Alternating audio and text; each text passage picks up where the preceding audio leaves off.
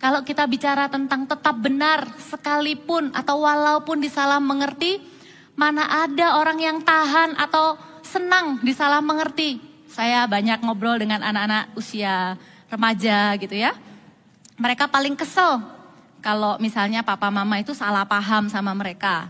Maksudnya mereka baik, terus ternyata disalah pahamin. Dan biasanya respon mereka tuh begini, ya udah kak Pau mending aku nakal sekalian. Daripada aku dicurigain, aku nggak dipercaya gitu ya. Itu anak muda yang meluap-luap gitu ya. Mending aku nakal sekalian, mending aku jadi seperti yang katanya papa mama.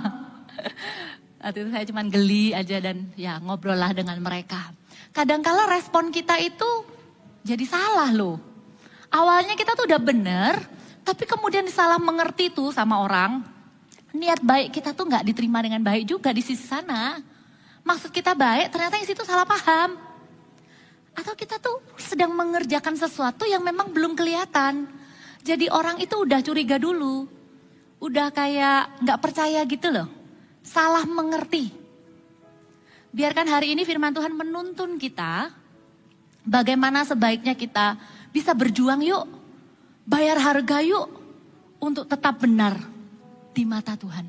Sekalipun kita disalah mengerti oleh manusia. Kurang lebih lengkapnya begitu ya. Tetap benar di mata Tuhan, sekalipun disalah mengerti oleh manusia. Tidak mudah memang, tapi Tuhan punya janji yang begitu indah. Dan kita akan lihat sama-sama dari Mazmur 73, kita lihat ayat yang pertama.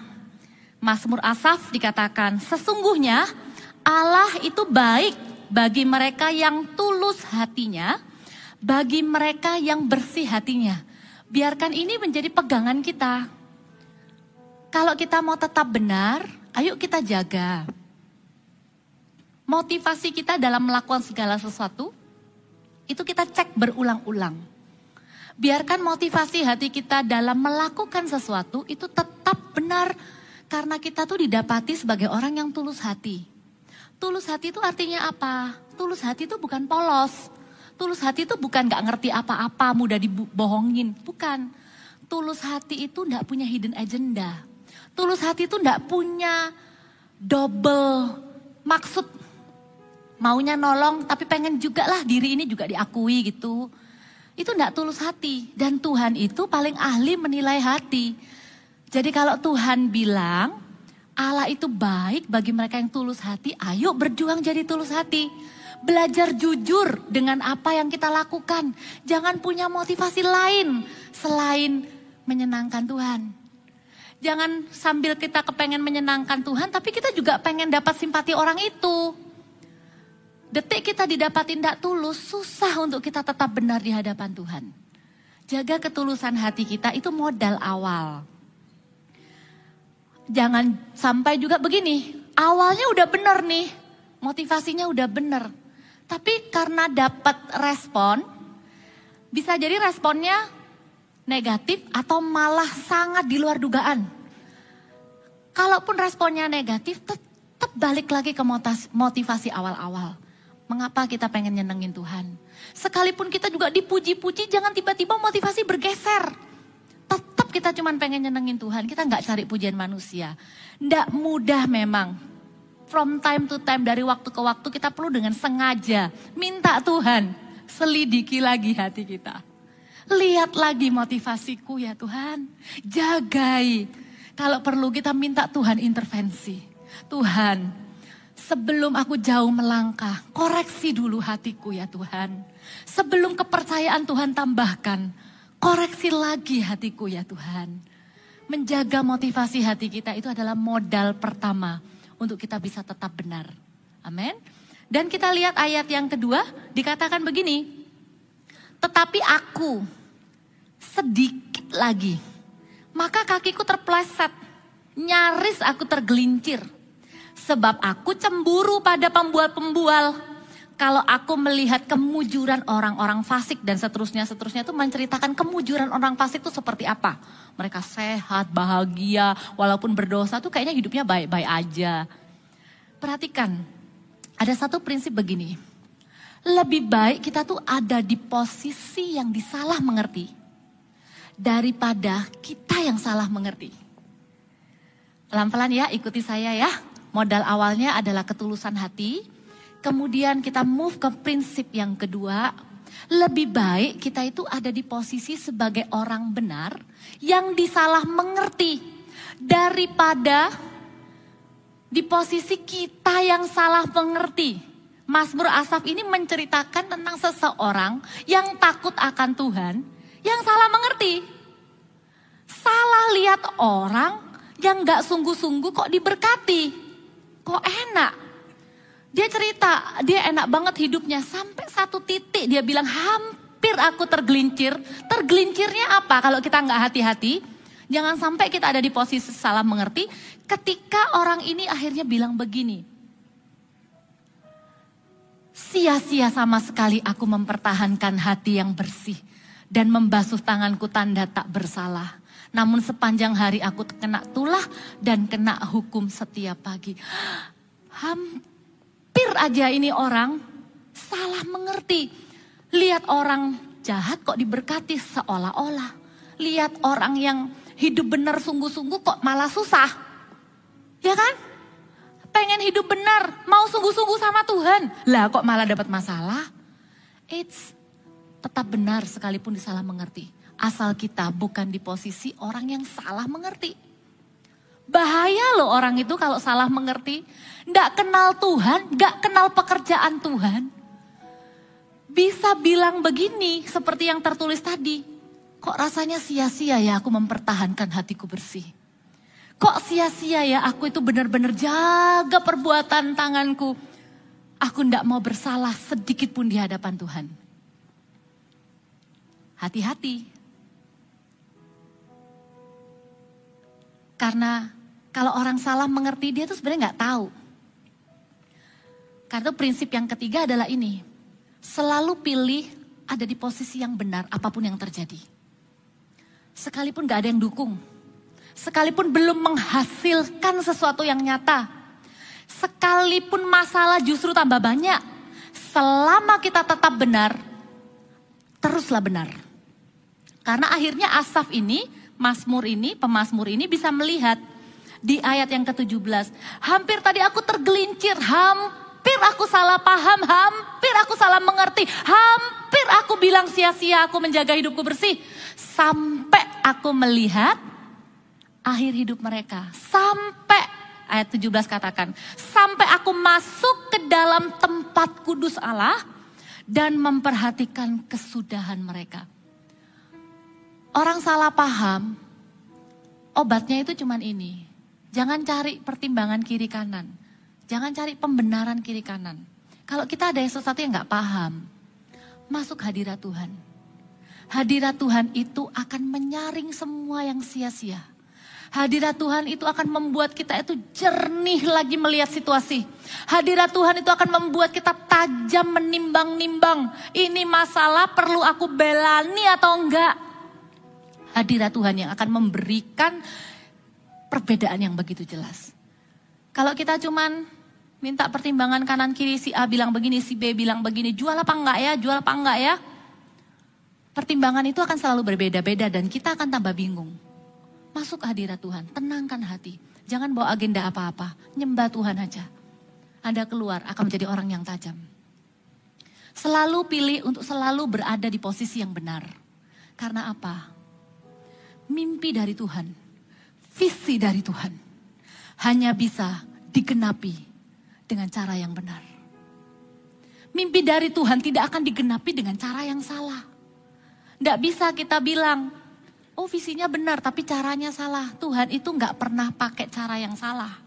Kita manusia yang perlu selalu belajar menyelaraskan pikiran kita, rencana kita dengan rencana Tuhan. Tapi selalu pilihlah ada di posisi yang benar. Apa pun yang terjadi jangan lepaskan iman kita untuk hidup benar di hadapan Tuhan. Karena hanya dengan itulah mimpi itu akan digenapi di hidup kita. Amin. Jangan cepat kompromi. Jangan cepat goyang. Jangan cepat berubah pikiran. Mau melayani. Eh tiba-tiba ada masalah. Jangan langsung bilang, oh, oh berarti jangan-jangan aku memang belum waktunya melayani. Enggak. Kalau di dalam hati ada kerinduan untuk melayani.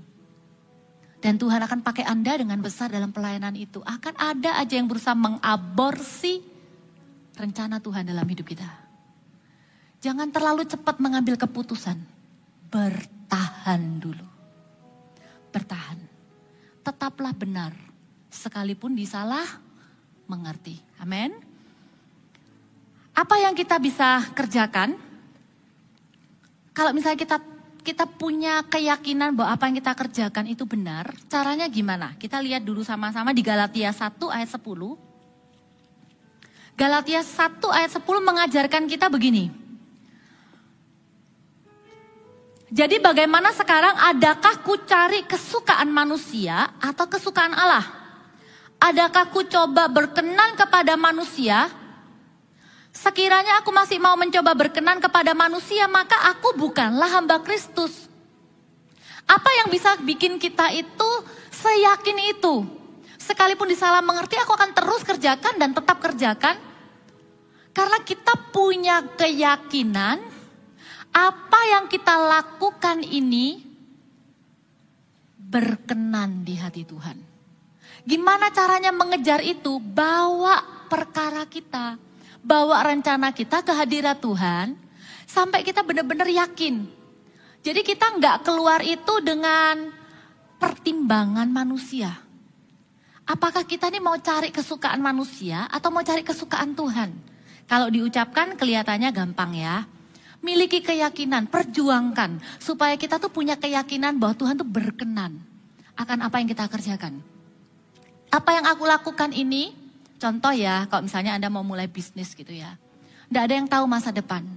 Tapi kalau Anda tahu hati Anda tulus, Anda pengen pekerjaan Anda diberkati Tuhan. Pekerjaan Anda ini tidak merugikan orang lain.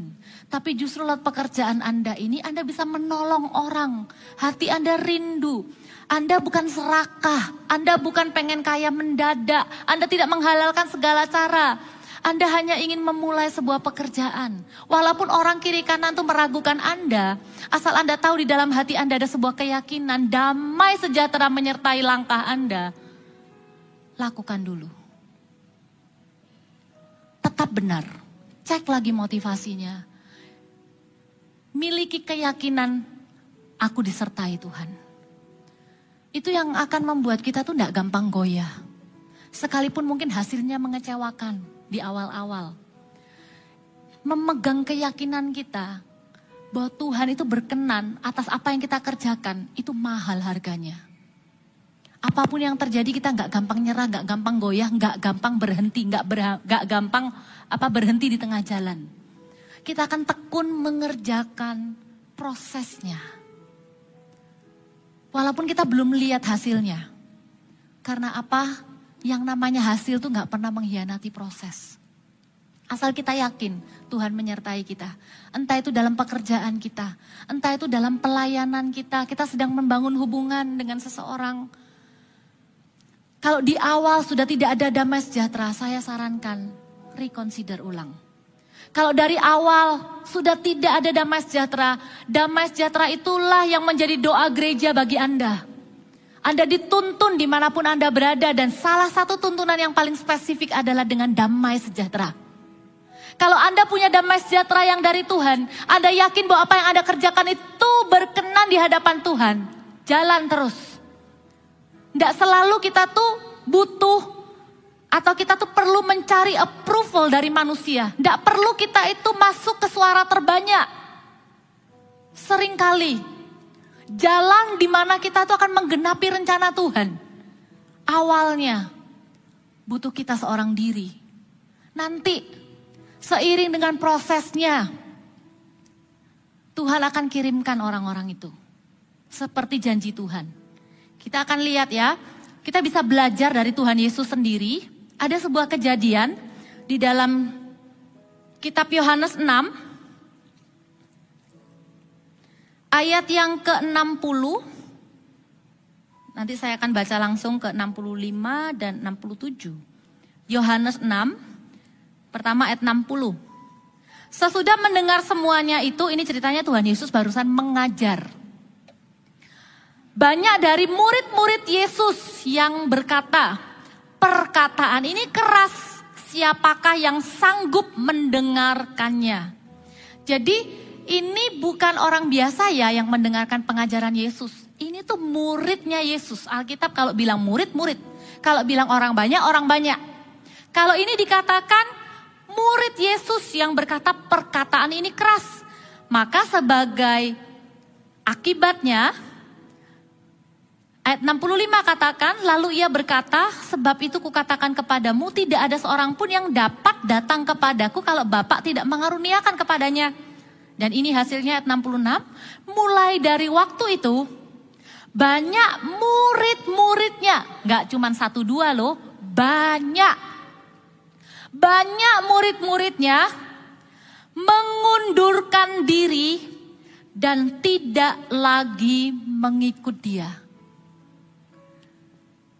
Lihat responnya Tuhan Yesus waktu melihat banyak murid-muridnya mengundurkan diri dan tidak lagi mengikuti dia. Apakah kemudian Tuhan Yesus berubah pikiran dan berkata, sorry sorry tadi itu bukan begitu maksudnya. Menurunkan standar, Apakah kemudian seperti berusaha lagi bermanis-manis kata supaya orang orang murid-muridnya tuh nggak jadi meninggalkan dia? Malah Tuhan Yesus itu bertanya kepada murid yang masih tinggal, apakah kamu tidak mau pergi juga? Bapak, Ibu, Saudara, ikut Yesus itu ada harga yang harus kita bayar. Ikut Yesus kita dapat aksesnya untuk ikut Yesus itu langsung kasih karunia, nggak perlu bayar apa-apa. Tapi untuk mengenal isi hati Yesus, untuk melakukan pekerjaan-pekerjaan yang Yesus lakukan, bahkan lebih besar dari itu, ada harga yang harus dibayar. Dan harganya itu bisa jadi mahal. Tapi tetap benar sekalipun disalah mengerti itu yang Tuhan lakukan. Tuhan punya misi di dunia. Tuhan itu bukan cari fans. Tuhan itu bukan cari follower. Tuhan itu cari murid yang bertahan, yang mengenal, yang tidak salah paham dengan Tuhan, yang tidak gagal melihat rencana Tuhan untuk setiap perorangan.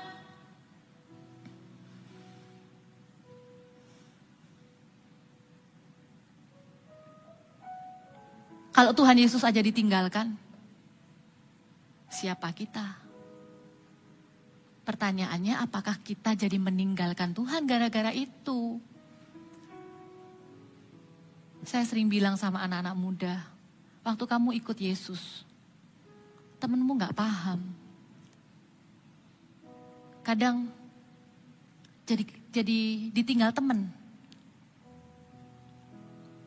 untuk Anda ikut Yesus sungguh-sungguh.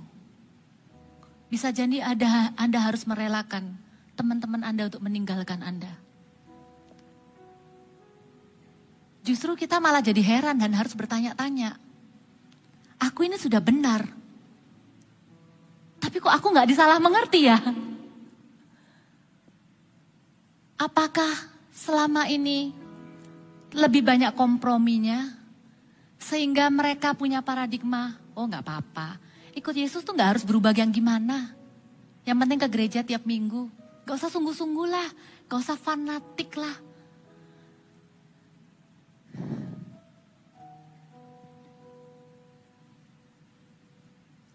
Ikut Yesus itu jadi murid yang sejati. Orang akan salah mengerti dengan kita. Tapi kita akan tetap benar tetap kita tidak akan pernah tinggalkan Yesus sekalipun kita ditinggal teman-teman kita. Amin.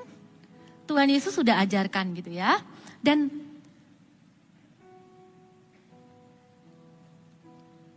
rencana Tuhan itu nggak akan gagal kok. Ada waktunya di mana yang namanya penggenapan rencana Tuhan di hidup kita itu nggak bisa lagi asiknya rame-rame. Nggak bisa lagi kayak, kamu setuju nggak? Oh kamu gak setuju ya? kadang ya, kita tidak perlu pertimbangan manusia untuk itu. Karena kita tahu dengan pasti Tuhan itu mau apa. Tuhan itu punya rencana apa untuk hidupku dan keluargaku. Untuk pekerjaanku, untuk pelayananku. Saya dorong setiap pria terutama yang di ruangan ini. Anda adalah pemimpin keluarga. Anda yang menentukan arah bagi keluarga Anda. Pastikan Anda connect ya dengan Tuhan. Minta sama Tuhan ketajaman, kepekaan rohani. Dengarkan firman Tuhan ibadah dua menjaga stamina rohani itu akan bikin kita tuh jadi tajam. Bisa membedakan mana yang benar, mana yang salah. Karena itu yang dibutuhkan. Dan kalau papa sudah bilang go, seisi keluarga akan ikut. Gak apa-apa, keluarga kita disalah mengerti gak apa-apa, asal kita tetap bersatu. Karena sesuatu yang benar, itu akan diuji dengan waktu juga. Orang lama-lama kan lihat buahnya. Tidak apa-apa, jangan cepat-cepat membuktikan diri. Nanti takutnya motivasi kita jadi berubah. Kita lakukan yang pekerjaan Tuhan itu hanya untuk membuktikan diri. Loh kan, aku bener kan, berhasil kan caraku, lihat tuh caramu, kamu salah. Ih, motivasi itu tidak pernah begitu. Jangan cepat-cepat pengen membuktikan diri, setia aja, tekuni aja prosesnya. Disalah mengerti nggak apa-apa. Kamu tuh lo lagi ngerintis usi, usaha. Fokus aja nggak usah pelayanan. Tapi Anda tahu. Anda butuh pelayanan. Anda akan atur waktu sedemikian rupa. Walaupun orang lain bilang harusnya kamu fokus. Jangan nambah lagi. Karena buat mereka pelayanan seperti sia-sia. Seperti kegiatan sosial biasa. Tapi kita tahu Justru ketika kita melayani Tuhan, kita kenal hati Tuhan. Justru ketika kita melayani Tuhan, kita dijaga dari apa yang salah. Justru ketika kita melayani Tuhan, kita semakin tajam. Kita butuh pelayanan. Kita butuh mencari kehendak Tuhan di hidup ini. Banyak orang gak ngerti itu. Mau gak kita tetap tekun aja setia lakukan. Gak usah marah balik, gak usah buktikan diri. Tekun aja. Ada saatnya nanti Tuhan akan menunjukkan pembelaan yang nyata bagi setiap kita. Asal hati kita jangan ikut berubah jadi salah, jadi jengkel, jadi marah, jadi ingin membuktikan diri. Amin.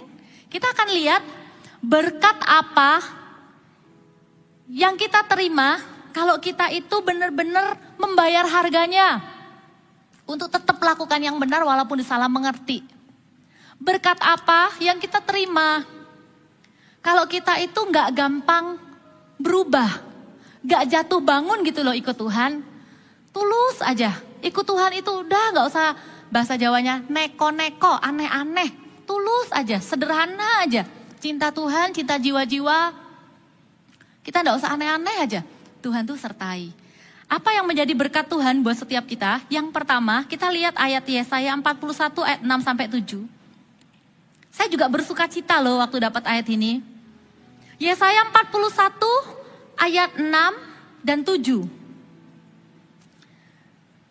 Dikatakan begini, yang seorang menolong yang lain dan berkata kepada temannya, kuatkanlah hatimu. Tukang besi menguatkan hati tukang emas. Dan orang yang memipihkan logam dengan martil menguatkan hati orang yang menempa di atas landasan ia berkata tentang patrian itu baik.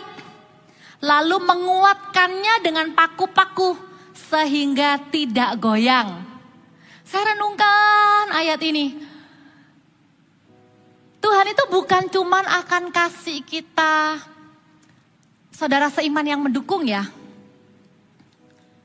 Tapi kalau Anda bayar harga tetap benar sekalipun disalah mengerti, ada satu level partner yang Tuhan itu berikan. Bukan cuma saudara seiman yang sehati sepenanggungan, tapi bahasanya itu ini. Tuhan itu akan memberikan saudara seperjuangan yang sama-sama mengerjakan visi Tuhan.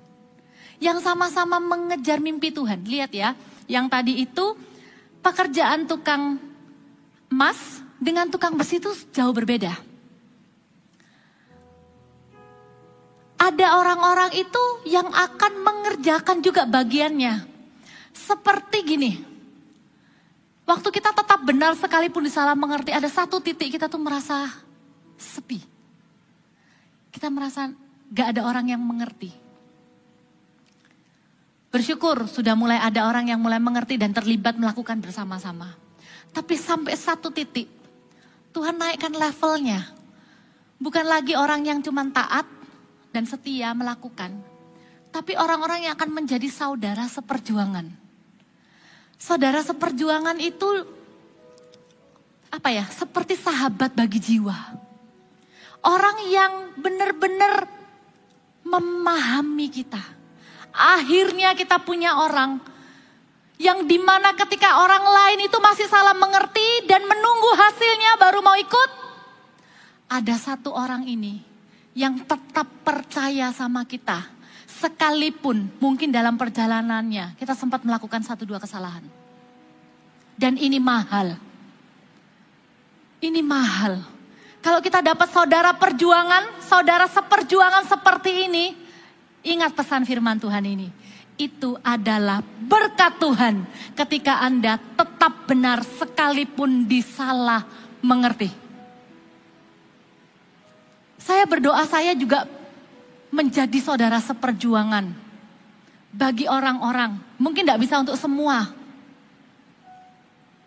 Saya punya satu sahabat yang dekat dengan hati saya.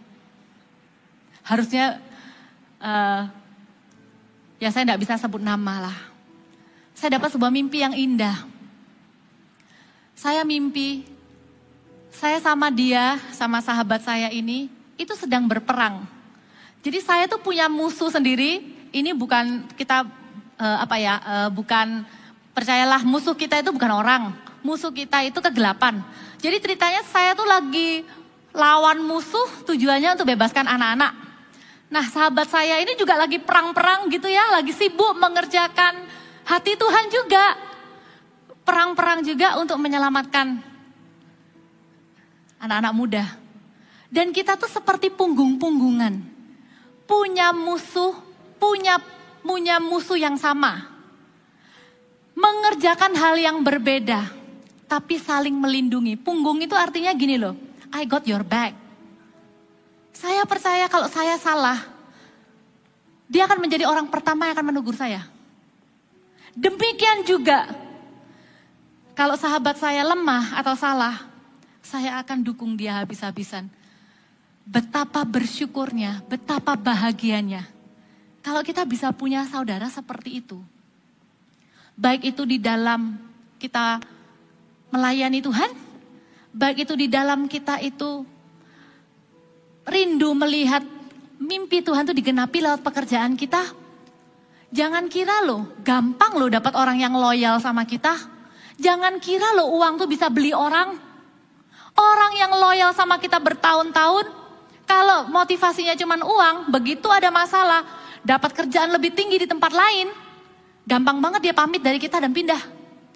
Tapi kalau kita punya integritas, kita punya visi yang jelas akan perusahaan kita, sekalipun orang itu mungkin nggak akan digaji dulu beberapa waktu, dia bilang, nggak apa-apa, aku akan tetap ikut.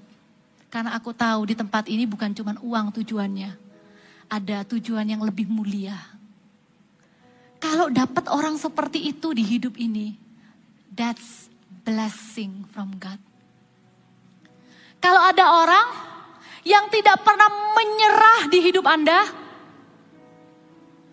mendukung Anda habis-habisan, Anda tidak muncul dicariin. Dalam pertemuan raya begitu banyak orang, Anda lihat ke kiri dan ke kanan, Anda cari, Anda dicari oleh orang itu. Itu berkat. Karena tidak setiap kali, tidak setiap waktu kita tuh bisa spesifik Tuhan tuntun buat kita untuk jadi saudara seperjuangan untuk beberapa orang tertentu. Orang yang terus percaya sama kita, itu berkat dari Tuhan. Amin. Saya berdoa Anda menemukan orang-orang itu sebagai upah, sebagai berkat atas kesetiaan Anda. Tidak apa-apa aku disalahpahami oleh manusia. Yang penting aku tetap benar di hadapan Tuhan. Tuhan akan kirimkan orang-orang itu. Sahabat bagi jiwa kita. Amin. Dan yang namanya saudara seperjuangan ini beda dengan orang yang cuma sekedar komentar.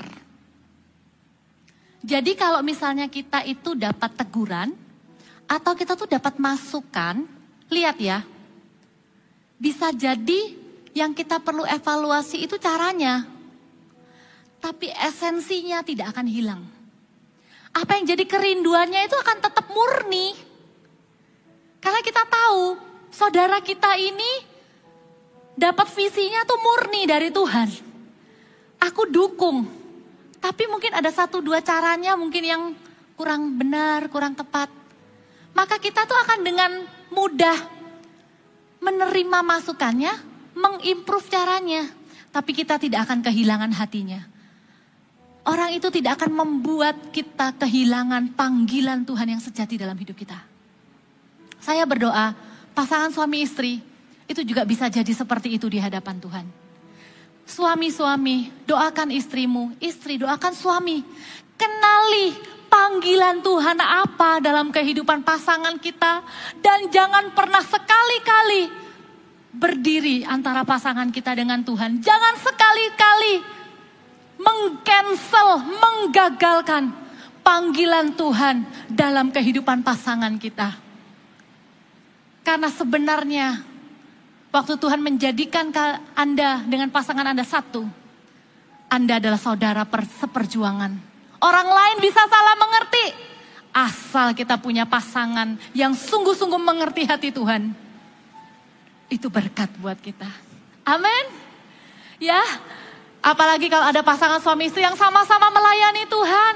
Ayo, sering-sering gandengan tangan, sering-sering doa bersama itu berkat dari Tuhan. Tidak apa-apa orang lain mau salah paham, gak apa-apa. Orang lain bisa kira kita ini dan itu salah paham gak seperti yang kita maksudkan, gak apa-apa. Kita tetap benar, Tuhan akan kirimkan saudara seperjuangan itu buat kita ya. Yang masih single, saya juga doakan ya. Anda dapat pasangan yang mengerti kalau Anda tuh pengen melayani Tuhan sungguh-sungguh, bahkan ada nih beberapa anak muda tuh yang pengen kasih hidup sebagai hamba Tuhan. Full time. Pertanyaannya selalu begini sama calon mertua, mau kasih makan apa? Jangan takut untuk mengejar panggilan Tuhan dalam hidup Anda. Tuhan akan kirimkan orang yang akan mendukung Anda. Amin. Ya. Dan berkat yang kedua apa? Berkat yang kedua adalah di ayat yang ke-10 dikatakan begini. Janganlah takut sebab aku menyertai engkau. Janganlah bimbang sebab aku ini Allahmu. Aku akan meneguhkan, bahkan akan menolong engkau. Aku akan memegang engkau dengan tangan kananku yang membawa kemenangan. Berkat yang kedua yang kita akan terima adalah sebuah janji bahwa Tuhan sendiri yang akan meneguhkan dan menolong.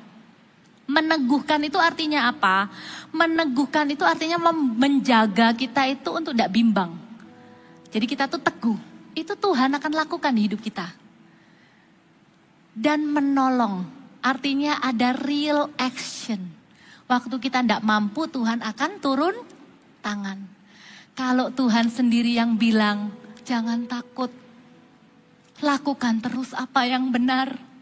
Aku sendiri yang akan meneguhkan engkau. Aku sendiri yang akan menolong engkau. Masa kita mau tinggalkan janji yang besar dan mulia yang Tuhan sudah reserve untuk setiap kita? Amin. Apa yang menjadi doa saya waktu tadi menyembah Tuhan sama-sama? Saya percaya itu juga kerinduan Tuhan untuk setiap Anda, termasuk Anda yang live streaming saya berdoa, rencana Tuhan tidak ada yang gagal di hidup Anda. Semua rencana Tuhan yang baik dan mulia, satu demi satu akan digenapi di hidup Anda. Karena Anda tetap benar sekalipun Anda disalah mengerti.